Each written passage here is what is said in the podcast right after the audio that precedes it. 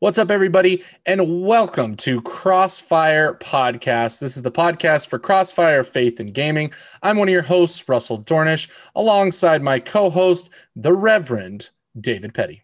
Hey, everybody, how's it going? Uh, and with us, we've got a special guest today, uh, Jeff Champ Correll uh, who is married to Shay Champ Correll, who visited us uh, with another podcast, talked to us a little bit about her experience as the parent of a gaming kid. And Jeff's going to talk to us as a gamer himself. And uh, we're going to have some good conversations. But first, let's get into the news. So, news for this week, Russ, bring okay. it at us. Yeah, so, uh, what do we got this week? We got we got a, several good things, but let's start off with the big one, the big hitter. Everybody's talking about it in the gaming space. David is salivating over here because he just built a gaming PC and now it's ruined and it means nothing and he's lost all value. But Nvidia finally announced the 3000 series GPUs.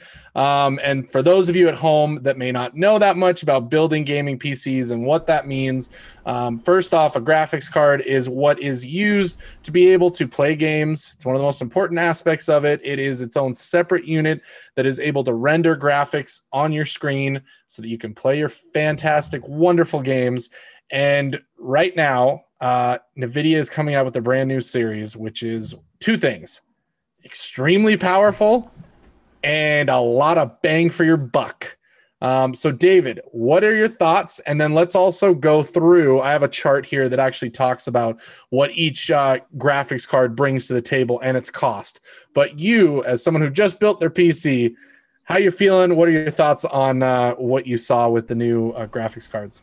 Yeah, I mean, there's definitely some buyer's remorse. I think, like always, you know, there's that, you know, oh gosh, what if I just would have waited a little bit longer? Um, you know, I'm still happy with what I got. I'm still happy with the bang for the buck. Uh, I do think that uh, you know if you look at what you can get now for how much I paid then, uh, there are a lot of people that are frustrated about it, especially people that put 2080 Ti's, which were kind of the flagship of the last generation. Um, they dropped twelve, thirteen hundred dollars on those graphics cards, and now they're looking at graphics cards that'll sell for 499 that may or may not beat their 12 hundred dollar graphics card. So I think there's a lot of buyer's remorse. I do think that part of what Nvidia has done here, uh, some of it they're probably just they front loaded their R and D. You know, they they put a lot of uh, money on last generation's graphics cards that they then took that money and used it to develop this generation's graphics cards. Uh, also, last generation was really the first generation of graphics cards that could do ray tracing. So it's not surprising to see that they've kind of expanded and built on that uh, made a whole lot of leaps and bounds and improvements. Uh, and then I think the other thing is, you know, that they've what they did is they took and they anchored the price. You know, so last time they came out with these graphics cards that they said, um, you know, we're leaps and bounds. And by anchoring, I mean, you know, if you walk into a house and I say I've got a, a painting for sale over here, it's forty thousand dollars, and then I walk over and I say, but this painting is only a thousand dollars. Well, compared to the first thing I said, you know that's the anchor that sets the the bottom. You know you say well gosh you know the the 40,000 is way too expensive but a thousand that sounds like a good deal. You weren't going to spend a thousand dollars on a painting but now it sounds like a good deal. Same thing with phones you know we see now it's like oh gosh this phone's only 599 well three generations ago we were looking at 499 for the best phones. Um, but we've come to expect that phones are going to cost more. I think the same thing is happening in the graphics card space where people who spent $1200 on a graphics card are now glad they only have to spend 699 that's still 700 bucks. You're still talking about probably more than the playstation 5 uh, and maybe i'll eat my words for that later but probably more than the, the playstation 5 for the cost of this new 3080 graphics card. That being said it uh, looks like it is a generational leap uh, that is at least twice if not two and a half times better than the last generation Russ, what are your thoughts? Jeff, what do you think? Go ahead, Russ. Uh, well, I, I, would just break down. I'm going to break down real quick, just kind of the stats from them real quick. Um, so the 3070, the rumor is that one is actually going to be on par with the 2080. Um, the 3070 brings eight gigabytes of GDDR6 memory VRAM, and it is going to come in at $500, um, which is huge because that is on par with the um, Radeon AMD RX 5700 or 5800 XT, which is like the budget card right now. Um, the 3080 that David just mentioned is 10 gigabytes of GDDR6X VRAM, and it is going for 700. And then the Mac Daddy, which by the way, this is not for gaming. People keep reminding people this is not a gaming card. This is on par with the Titan RX series that NVIDIA had, which is more for like um, computer developers, game developers that need that extra oomph. But it is 24 gigabytes of GDDR6 VRAM, and it is going to start at the luscious price of $1,500 for the 3090. Um, so that is more of a uh, a, a, profile, a systems profile card. It's not it's not going to be your gaming card. Um, I do want to comment, Dave, your comment that you said about the games and the consoles coming out soon. Um, a lot of people are bringing that up. Well, we just blew Xbox and PlayStation out of the water. Yes and no. The problem is price. And for one component of the computer, I'm going to get the same price of an entire console. So while yes, the power is insane and what it's going to be able to do is way more than what the PlayStation or Xbox are going to be able to do, the cost is still there. So I'm not saying this is a one for one. Uh, Jeff, what about you? Are you at all into PC gaming? What are your thoughts as a console gamer and uh, hearing some of these stats and stuff like that? Well, I I'm just kind of an all around gamer. I've built a couple of PCs on my own. Um, I'm using my gaming laptop that I bought for I believe about 1300 several years ago, and it has an NVIDIA 1070 in it. So um, yeah, the the reason I've been a, a, a console gamer for most of my life was definitely the whole oh I can spend two, three, four hundred bucks, five hundred bucks, whatever it is, and just have the system, have the controller, hook it up to the TV I already have, and be able to play games. Now, obviously, I, there's all sorts of games on PC that you can't play, but there's so much crossover nowadays um, that yeah, the value proposition there is if you're building even just a budget PC, it would almost be tempting to go back to the, you know, the the 2000 series the, on the Nvidias to get something that might not be quite as future proof, but still be able to run current stuff and stuff for the like the next two maybe three years at pretty good settings. Yeah, yeah I think uh, people, I think that's a. I was gonna say I've seen a lot of people dumping their their old 2000 cards. Uh, so it wouldn't surprise me if you're able to get you know like a, a 2070s or a 2080 for like 300 bucks because those people are going, well, yeah, I, I want to go out and I want to buy this $500 card, but there's going to be people who are not going to buy my 2080 because they would rather just spend the $500 on a brand new card instead of a used card. So uh, I would guess that you're going to be able to find a lot of 2000 series cards used that people are just going to be dumping them like crazy. Um, I do want to say, you know, Jeff, you mentioned all the crossover. Absolutely. It seems like everything that we see is coming out for, for PS4 and PC and coming out for Xbox and PC. So, you know, if you're a PC gamer, lots of games out there for you. Uh, probably the only exception is some of the PS exclusive games. Um, but, you know, I, I think there's a lot of crossover there. Uh, last thing I just want to say is, you know, Russ and I have been major PlayStation fans for a long time. And there's been a lot of talk that people are saying, well, with the new NVIDIA cards coming out, uh, there's just no reason to get a PlayStation because these NVIDIA cards are going to be so much better, so much faster. And what I keep reminding people is like the analogy of a race car you know, and you look at something like a Lamborghini Aventador, right? Half million dollar car. Just absolutely bananas how much power is in this car, how fast it can go. And yet, a Suzuki RX 1000S, right? A motorcycle is faster in the 0 to 60 and it's faster in the quarter mile and it costs a fraction of what that Lamborghini costs, but it's built to do a specific thing, to do it well, and to do it on a very lightweight footprint. And I think that's where the PlayStation is going to come in. And because of the software optimization, I'm guessing that people are going to get very, very good results out of their PlayStation. And they're going to be frustrated that even with the behemoth of a power that the 3000 card is, that it's not actually going to be as outperforming as they think compared to the PlayStation with its optimizations. So, uh, and you know, unless you've got a really optimized SSD, the PlayStation's going to load stuff faster. Um, just the way they write the software. So, anyway, we should probably get on to the next stuff, or else we're going to be here all day. Uh, so, what's next in our news, Russ? So I have got, and this kind of works into it. It's just a real quick note because what you just said kind of brought this to mind. I remember reading this. Um, it is uh, going around the internet right now that Sony's interactive entertainment boss Shawn Layden uh, has alluded to the possibility that more first-party games may come to PC. Um, so Horizon just came to PC. It's doing very well on PC. Sony's getting extra money for it. And honestly, I think this is a win because being able to release a game three, four, five years after it releases on console, um, you know, everybody who owns a console has already played this game. They have. And or they've gotten a console if they really want the game. Um, but there are always going to be these holdouts that are going to be PC only. And so to be able to get that market share, I think is a smart business move um, for Sony because they have great first party games. If you can get just a little bit more money out of those games um, to help you fund more things in the future, I think it would be smart to do it. So it looks like they are going to eventually do it. So my question is for both of you, if you have experience, Jeff, I don't know um, your background with PlayStation, but uh, David, you being a PlayStation gamer as well, what are some first party games you could see going to PC? What would probably be the next one? And do you think this is a good move by Sony?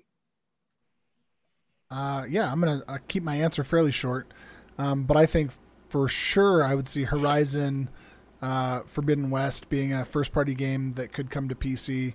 Uh, you know, in the next generation of games, uh, I would love to see Spider-Man come to PC. I don't know if it's gonna, but you know, at this point, that would be an amazing PC game. Um, gosh, I don't know. There's so many so many others out there. I, I would love to see Last of Us come to PC um, because I think there's uh, it's probably the best game of all time, and I think everybody should play it. So, uh, Jeff, what are your thoughts?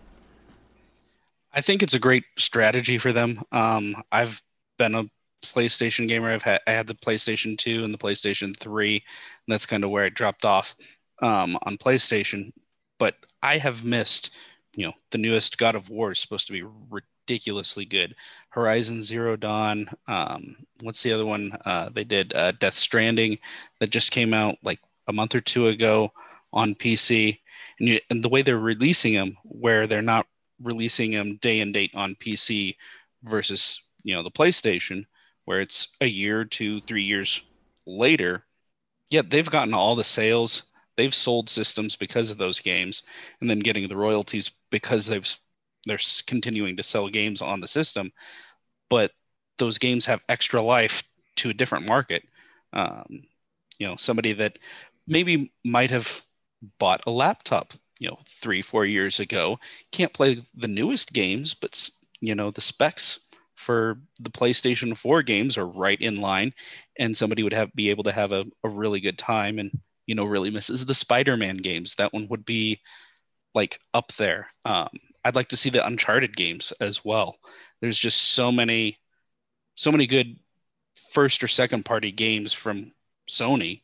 You know, the Ratchet and Clank games. You know, seeing some of those come back would be awesome. So, yeah, yeah, it's uh, it's interesting you say Ratchet and Clank. That's actually one of our stories, so I might as well just move right into that because we did get to see, and this is since our last podcast. And again, we had to, just so you guys know, we had to record, re record our news for this podcast because of some audio difficulties, which every podcast has had at some point or another. We've lost it. It's gone. Goodbye, episode. But we did discuss um, the Ratchet and Clank demo, which was released for uh, Gamescom. And whoo boy, does that game look good. I am like so excited. I played through um, the PS4 Ratchet and Clank that came out. It was an amazing experience, so much fun.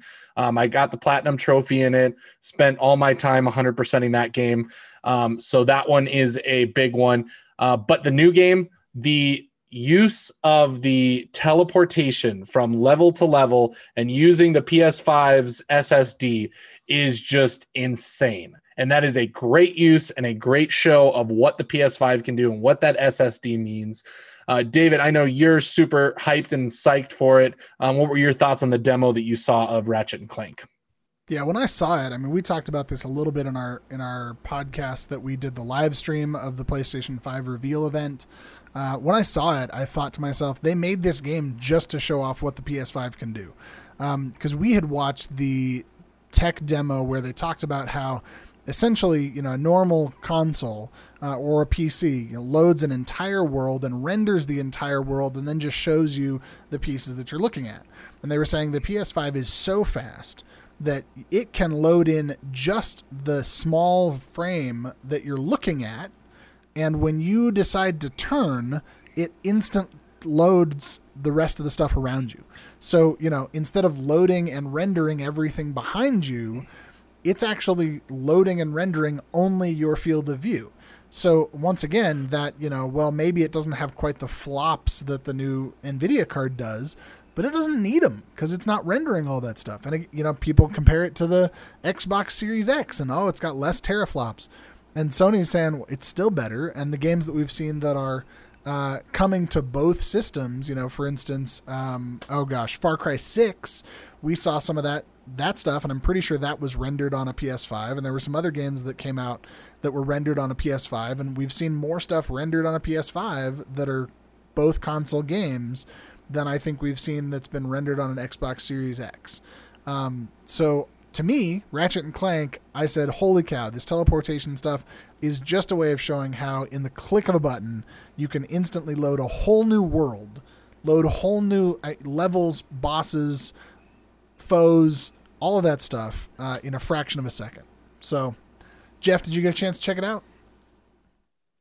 I, I haven't, but it just reminds me of two games. Portal, of course, you know, the way that would do stuff.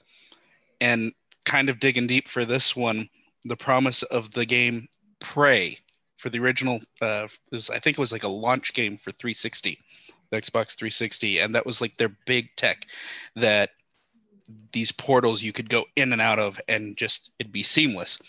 And I think this is just kind of it's an idea that's been around for a little while, not heavily used, but um, what I saw, I didn't see the Gamescom demo, but the the announcement of it, and it just looked just beautiful. Yeah, we've been looking yeah, for it, uh, zero uh, load times for a long time. Uh, also, just apologies to mm-hmm. everybody listening. Uh, Russ and I are going to talk over each other a little bit because there's like a two second delay between our voices. Uh, so sorry for that. Uh, but I was just going to say that uh, we've been waiting for this for a long time, you know, and, and the idea of not having to load between worlds. I mean, I remember Half Life and going between levels where you're in an elevator, or how many other games where you know you click someplace and you load. Gosh, Fallout 4 every single time I died. Mass Effect load screen just oh gosh. So I think cutting down on was load times is a phenomenal thing that they're doing. I was remembering one of the, I think it was like Tony Hawk uh, Underground or something, where it was supposed to be an open world, but you had these large maps, and then to get to the next one, you had to go through like the Lincoln Tunnel or something, and it was like a couple of minutes to skate through the tunnel, and then you'd pop out, and so of course it was loading the entire map as you're going through the tunnel. Right. But now it's just there. Yeah. Interesting that Jeff should say that, uh, saying Tony Hawk, because again, you're just you're good at this, Jeff. You're really good at this. You're good at you're good at transitioning. Um, because again, of course, yesterday was Tony Hawk Day. We got the release of Tony Hawk's Pro Skater One and Two remake. And all three of us are playing that game to our heart's desires. It is perfect in every way that we want a remake of the original series. It feels like Tony Hawk and it looks a heck of a lot better than Tony Hawk did. So that's all it needed to be. It just needed to be a mm-hmm. much better looking version of that original that we love. The soundtrack is there with all our favorite songs, plus some new ones that I love. Um, I'm loving it. Uh, David, what is your what are your thoughts on the Tony Hawk game so far? And then Jeff will get your thoughts. It was exactly what I wanted. Uh, when we saw it come out, I said, "Oh my gosh, that looks like the original game." Um, I kind of fell off around Tony Hawk three or four. Uh, the mechanics just felt weird to me. Uh, it just didn't feel like the Tony Hawk that I came to know and love. Uh, and in some ways, I think they went a little bit too far. And Russ, you and I talked about this uh, earlier with Skate XL. Um, you know, trying to make a skating simulator. I don't, I don't want to know what it's like to skate and fall down 15 times on my face. If I wanted to do that, I'd go out back with a skateboard. Um, I want to know what it feels like to be Tony Hawk.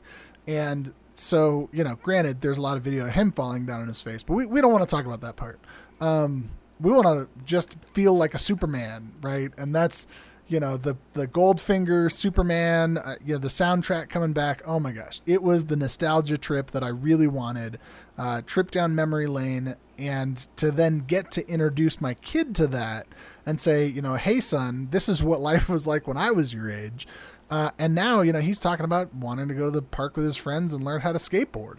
And so I thought, here we've got a whole new generation of kids who are going to want to skateboard because of Tony Hawk, which is the reason I wanted to skateboard when I was his age. Um, so how cool, you know, a neat, fun thing, a fun thing for parents to get involved with their kids. We'll talk more about uh, parenting and gaming later. Um, but then the other thing, you know, I was like, hey, son, this is ska music. Let's talk about what that is and why trumpets are important. um, so, yeah. Jeff, what were your thoughts? Uh, it's I haven't gotten to play as nearly as much of it as I'd wanted to, uh, three hours or so. But yeah, I think it's exactly what I was wanting. Like the controls are perfect. I've read some interviews where they basically just kind of took the code base from the original couple of games and put new graphics on it, which is pretty much what all the Tony Hawk fans were, were wanting. Um, they did a great job of including, I think they got all the songs. I know there was some uh, concern when they first announced it that they might not get all the songs from the first two games, but I think they ended up securing all the licenses because, you know, music licensing for for games now is is ridiculously hard especially when they're thinking about doing remakes and stuff because they have to relicense those and pay more money again for the use of those. But yeah, it, it's beautiful. It plays amazing. The new tutorial, like I, it's been a long time and I could have blazed through it, but it was really fun to hear Tony Hawk going through stuff. And I think I could hear the excitement in his voice because he's excited about this coming back out. You know, he, there were some some of the later Tony Hawk games that weren't so great, you know, Ride, the ones that did like the motion control skateboard and stuff. Um, and when I heard that they, you know, they were coming out with this kind of remake, you know, one of the things that I saw was an interview with Tony Hawk and how how excited he was about it, which just made me even more excited to play this. Yeah, I uh I really think that this this definitely hits the spot. It's great. I have a feeling it's going to do you know gangbusters with sales, especially because it's a forty dollar game for two, you know, Tony Hawk one and two, and there's tons of content in here. This is a forty dollar game done well. Um, because of all the content, the multiplayer in here, I've even got to. Um, I've messed around with the creative park, uh, you know, aspect of it. It's a great, great title. So everybody out there, it's Crossfire's pick of the week we highly recommend you go and pick up Tony Hawk Pro Skater 1 and 2 remake. Um, and, uh, you know, coming from David and Jeff, I'm assuming you guys are very comfortable with your kids playing this game because, uh, you know, for me, it seems like there's not really any bad content that may, you know, um, turn turn kids away from being able to play this. Yeah, I think I don't think so. From a parenting standpoint, I think the only thing is, you know, just uh, some of the lyrics to some of the games might be kind of on the edge of being questionable. Uh, you know, and that's the place where I have to look at it and say, okay, you know, is it is it the words, uh, you know, the actual language being used? Uh, you know, at which point, you know, some of these kids are hearing worse things at school, and so you know, then it's more of a conversation for me about, okay, well, what is it that they're actually talking about? Uh, you know, is it talking about getting your stuff together, or is it talking about you know doing terrible things to people? Um, so for me, I think it's it's one of those very similar to. Um, some of the racing games that uh, are out there, you know, Need for Speed, where it's like, yeah, some of the songs are not exactly uh, ideal, but they're also not terrible. So um, I think, but I haven't gone through all the lyrics word by word. Um, but there were a couple that I was like, hmm, did they just say what I thought they said? So. Well, and the cool thing with that is the soundtrack list in the game. You can turn specific songs just completely off, so right. that you don't hear them in rotation at all. so you're is, telling me that you know, I can turn off every song except for Goldfinger's Superman? Yes, and it would okay. be like playing yes. the it would be like playing the N64 version of the original Tony Hawk, which is which is the one that got me hooked because it just loops the first verse over and over again. I think wasn't it was it one or two that had the awesome. demo that that all you could I think it was I don't know. One of them had a yeah, demo. It was Warehouse it was, with Was Warehouse with Superman, and it and I was okay with that. All right, there's more news. Let's talk about it. Well, actually, uh, that's majority of the news we're going to cover. We have one more article, but I actually think it'll be good to tie the article back and then go into our discussion later on. Um, but before that, let's switch our gears from games to movies. We are going to start adding just a little bit of movie talk um, to our podcast because we are all movie lovers here. Um, David loves movies. I love movies. Um, most people in I our group movies. love movies. Jeff now loves movies. So we got Jeff here loving movies. Um, couple things. We are going to have a quick discussion. So, Tenet just released in theaters. Okay. Mulan just released at home for a $30 premium fee. Okay. I have seen Mulan. I have not seen Tenet yet. Okay. I have seen Mulan. What are your guys' thoughts of this whole idea of let's release a movie at home rather than theater? Obviously, we're in a pandemic right now. But what are your thoughts when we look at that $30 price tag versus going to the theater and seeing a movie there? Um, it's it's kind of a big debate going on right now in the the whole movie atmosphere in the movie world. You know, I love going to the movies. I go to the movies probably pre-pandemic. I'd say three to four times a month. Um, I had AMC's A list, which is a great value when we're talking about theaters. I pay twenty dollars a month. I can see uh, three movies per week at AMC in IMAX, in you know Dolby Cinema, whatever. It doesn't matter. Premium doesn't matter. So I can see 369 12 movies a month for 20 bucks. And really all I use it for is four movies a month, but that still gets my money's worth because one movie is $18. So I'm technically you know, doing that in two movies. What are your guys' thoughts on this and the idea of $30, especially when you have kids and it costs a lot more for you guys to go to the theaters? How is it watching one at home and paying the 30 bucks? David? So I haven't paid the 30 bucks for this. Uh, I did pay the $20 for uh, Onward, and uh, I felt like that was a good trade off for me. Uh, far cheaper than going to the theater. Uh, there was a part of me that kind of felt like uh, I didn't like it because it was a vote with my dollars against movie theaters, and I like movie theaters as an experience. Um, and I'm still on the fence about Mulan and the thirty dollars, uh, especially when it, you consider that uh, really what you're paying for for me having Disney Plus already. Uh, I'm paying for my impatience to not want to wait for the movie, or I'm just donating extra money to Disney because I love them as a company. Uh, at which point, you know, maybe I should look into investing instead of buying Mulan. Um, you know, and, and again, I think that question of am I voting with my dollars against movie theaters? Um, and I think there's a tough toss up there. On the one hand, I think we're in a pandemic, so maybe you're questioning should you go to a movie theater or not because there's a question of, you know, if we pack 100 people into a small space, that's not safe.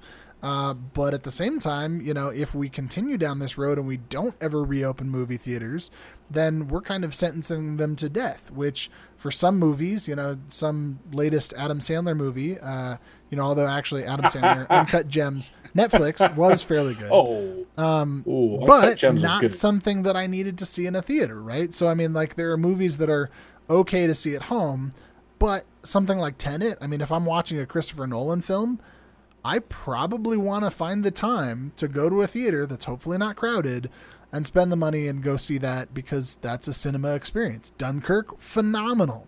Um, you know, I can't imagine somebody not seeing um, Interstellar in theaters and only watching it like on a on a cell phone screen or something. That just sounds tragic. Um, Jeff, what are your thoughts? Um, I'm kind of of two minds because I used to go to the movie theater a lot. Um, was one of the my favorite things to do with my wife um, on our dates and stuff. Uh, we we went to all the the Marvel movies, and so far we've still gone to all the Marvel movies in the theater. Um, we'll see how that turns out with uh, Black Widow. Uh, but right now, you know, I'm dealing with.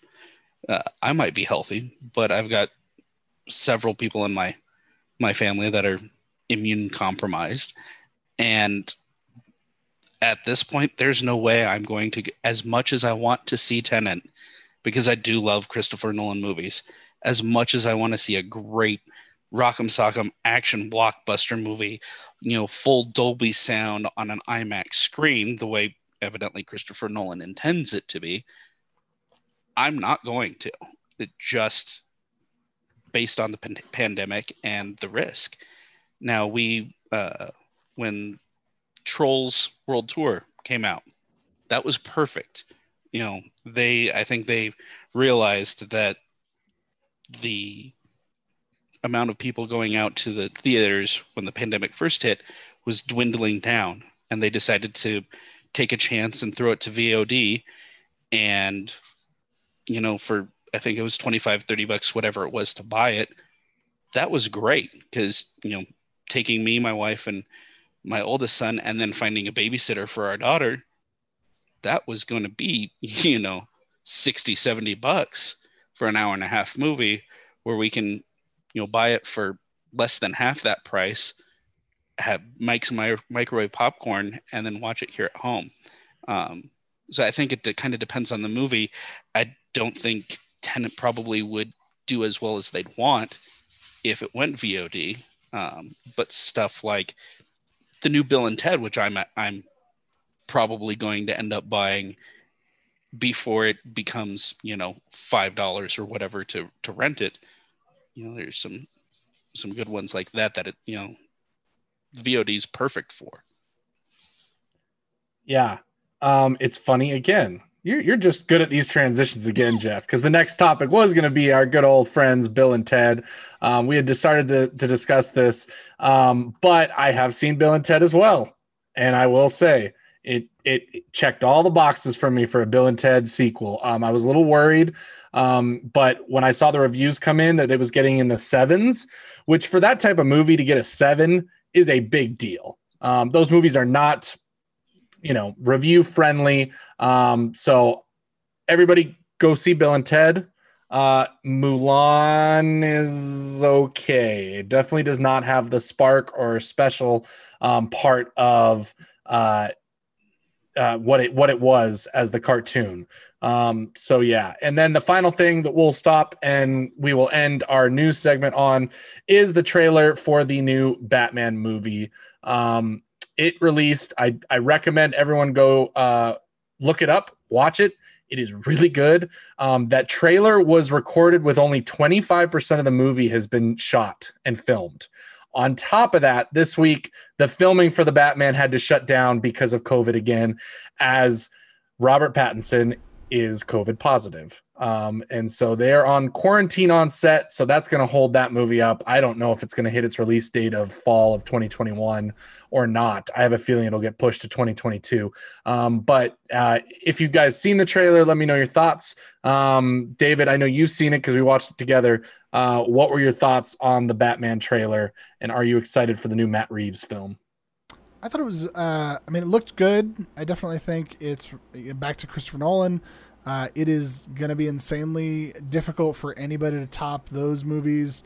Um, you know, I think anything can be better than Batman v Superman and uh, you know the Justice League Batman. I, it, yeah, I, I, that Batman just didn't didn't work for me. Um, the moral dilemmas and there just weren't any. Um, you know, I do think back to the question, right? Of of can we get a a mystery Batman that is more than just brute force, you know, Knuckles. Uh, yeah, I think that's a that's an interesting take. Um, I saw an article this week. Somebody was talking about, you know, is Batman just a, uh, a vigilante justice? You know, a, a, essentially a vote for police brutality because, you know, sometimes Batman just gets what he wants because he's able to go in and do the things that police can't. Um, so hopefully they're able to add more depth to that uh, with this character. But I'm I'm excited to see where they take it. I'm excited to see how it goes. Uh, and you know, I'll always give it a chance, especially any any new reboot of a franchise. But uh, that's I don't know. I'm cautiously optimistic for where they're taking this Batman. As a comic book uh, fan, um, I'm personally really excited about it. It seems like they're starting to edge a little bit more towards the uh, the greatest detective you know, as as Batman's one of his nicknames is. Um, it it looks like the movie maybe edges into almost a long Halloween storyline or a Hush storyline, which there's some great mystery and some great detective work that Batman does in those, and being able to see that side in a live action movie, you know, because the Batman animated series was always great at showcasing that. I mean, you know, Ra's al Ghul in the in the original animated series was always about calling him detective, um, and so finally seeing that in a live action movie has me really excited.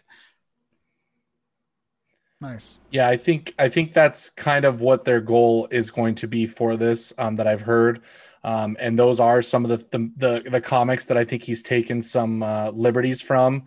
Um, so again, I'm I'm right there with you, Jeff. I'm excited to see maybe a different take and maybe more of the detective side of things, especially when they, you know, in the trailer they have him come in, you know, and do kind of the investigation uh, alongside the police because it's always been known that Batman's greatest uh, achievement and, and his superpower is his mind, and that's right, it's his mind. And so, um, you know, we haven't really seen that, I don't think, in a movie yet. Um, it's mostly been fear based that you see in the movies. Um, and I think to, to be able to use his mind would be awesome. Um, but that's going to cover it for the news. Um, let's take a quick break and then we will cut and we will go uh, and come back with our second segment of the podcast. So we will see you guys in just a moment.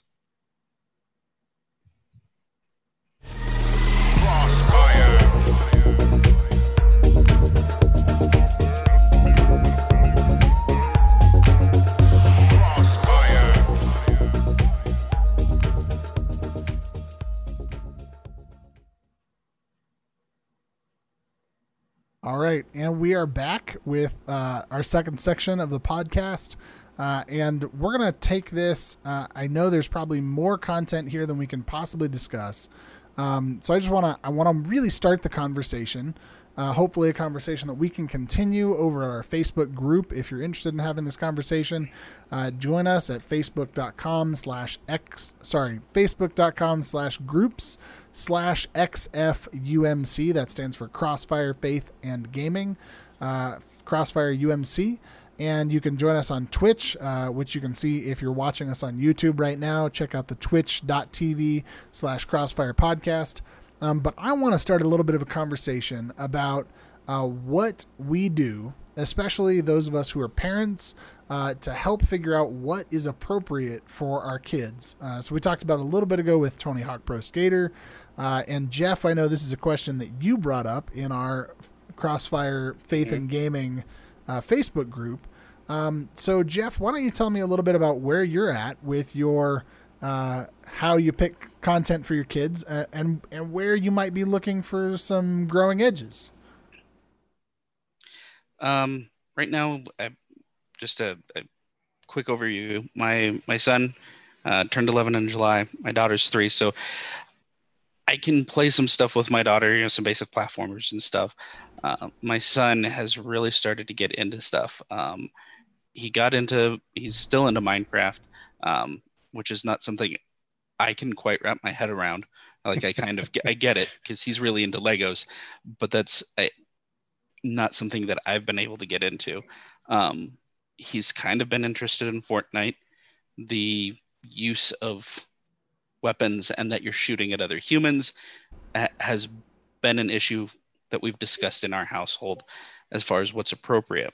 Now, there's been a couple of times where um, I've been gaming late night. He wakes up in the middle of the night, comes downstairs, and happens to catch me playing, you know, Far Cry or Assassin's Creed or something like that.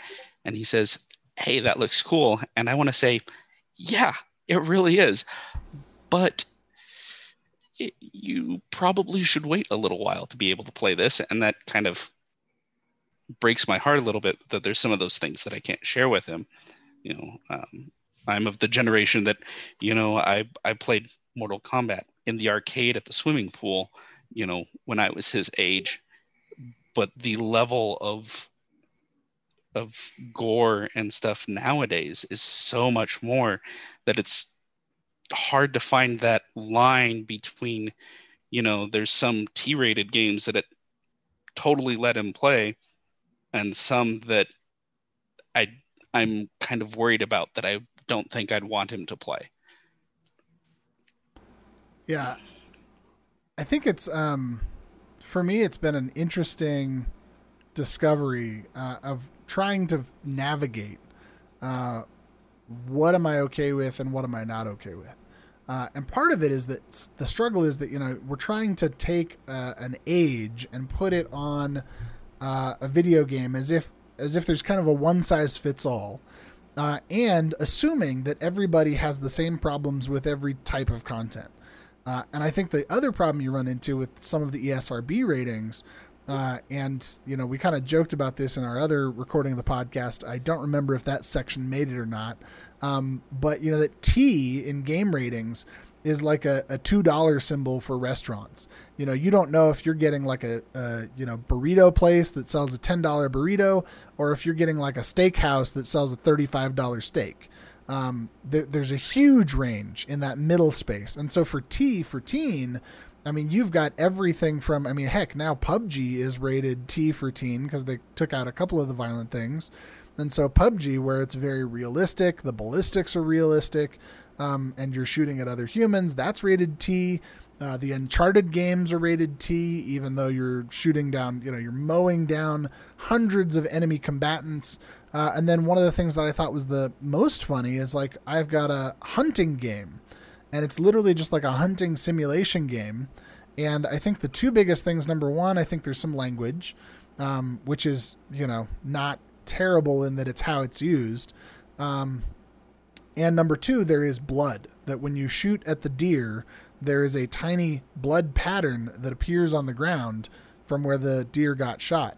And so, you know, simply the the existence of this blood uh, becomes a really weird like oh it's, suddenly it's M you know because there's blood, um, and I think trying to fit a game into that it's like well yeah there's you know when I cook a steak there's blood in the steak, um, so trying to say that this game is rated M just because the deer bleeds like that that seems a little bit more I don't know like we're not being especially to say that that is M and yet uh, Uncharted is T for teen, uh, it seems like there's a disconnect there.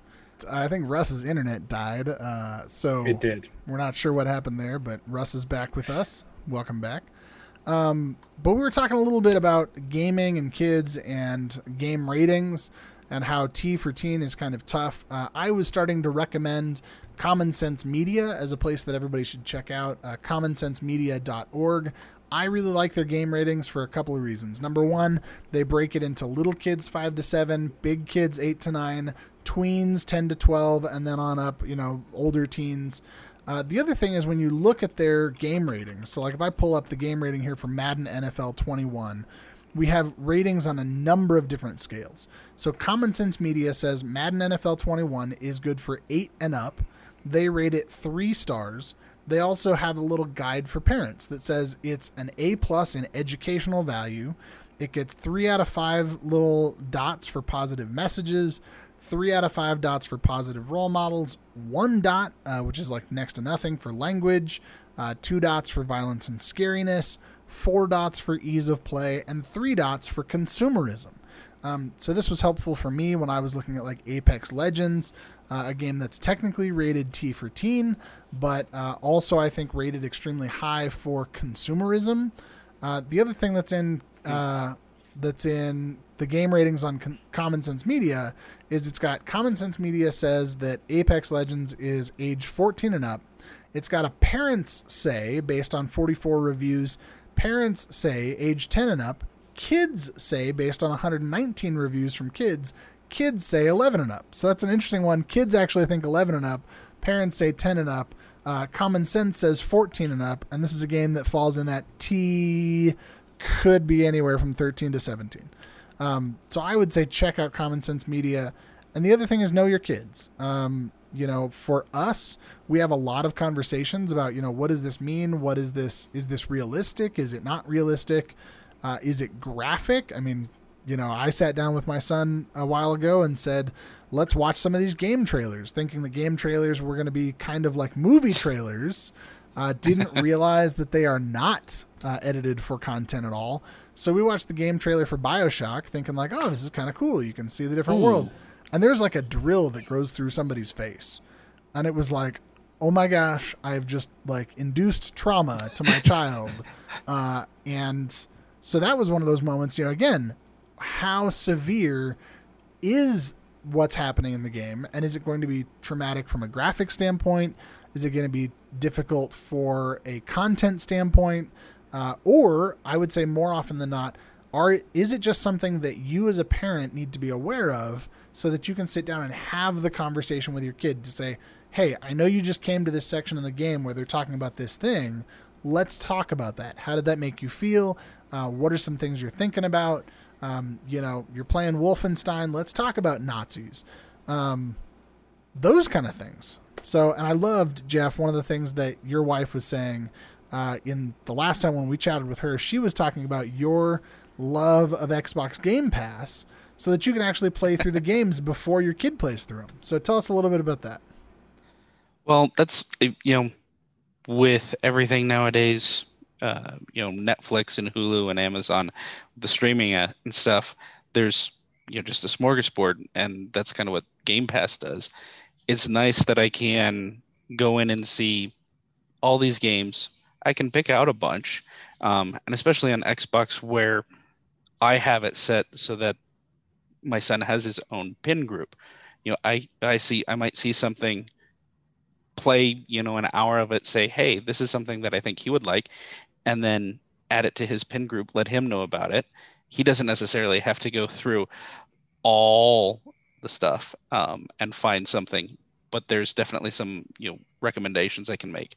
Yeah. Yeah. But yeah. Very cool. Well, I think that's going to wrap up our conversation today. Um, so, Russ, I'm going to let you go ahead and close us out, and uh, that's going to be it for me. Yeah. So again, we thank uh, Jeff for joining us today and uh, being a part of the podcast. Um, we thank all you guys out there for listening, watching, um, coming and visiting us. All those things are very important and they help support what we're doing and the community that we are building. So make sure you guys follow us at all of our social medias. We've got Facebook, we've got Instagram, um, we've got Twitter account. Uh, Twitter handle is Church for Gamers. Um, right below, you're going to see our Twitch account. That's the big one right now. Um, we stream one to two times a week. Come hang out with us there. Uh, we give away a lot of games on stream. So if you're listening to this and want to win some free games, come hang out with us um, on Wednesday nights when we stream on Twitch. Um, and other than that, our podcast, which hopefully we will get better with uh, every other week on Mondays, releasing the podcast. So make sure you follow us on Spotify, uh, Apple Podcasts, wherever you want to listen to us, or on YouTube. But other than that, that'll do it for us this week on the Crossfire podcast. We will see you guys in a couple weeks. Thanks for tuning in and thanks for Jeff being here. And so long to my co host, David. Everybody have a good day. God bless.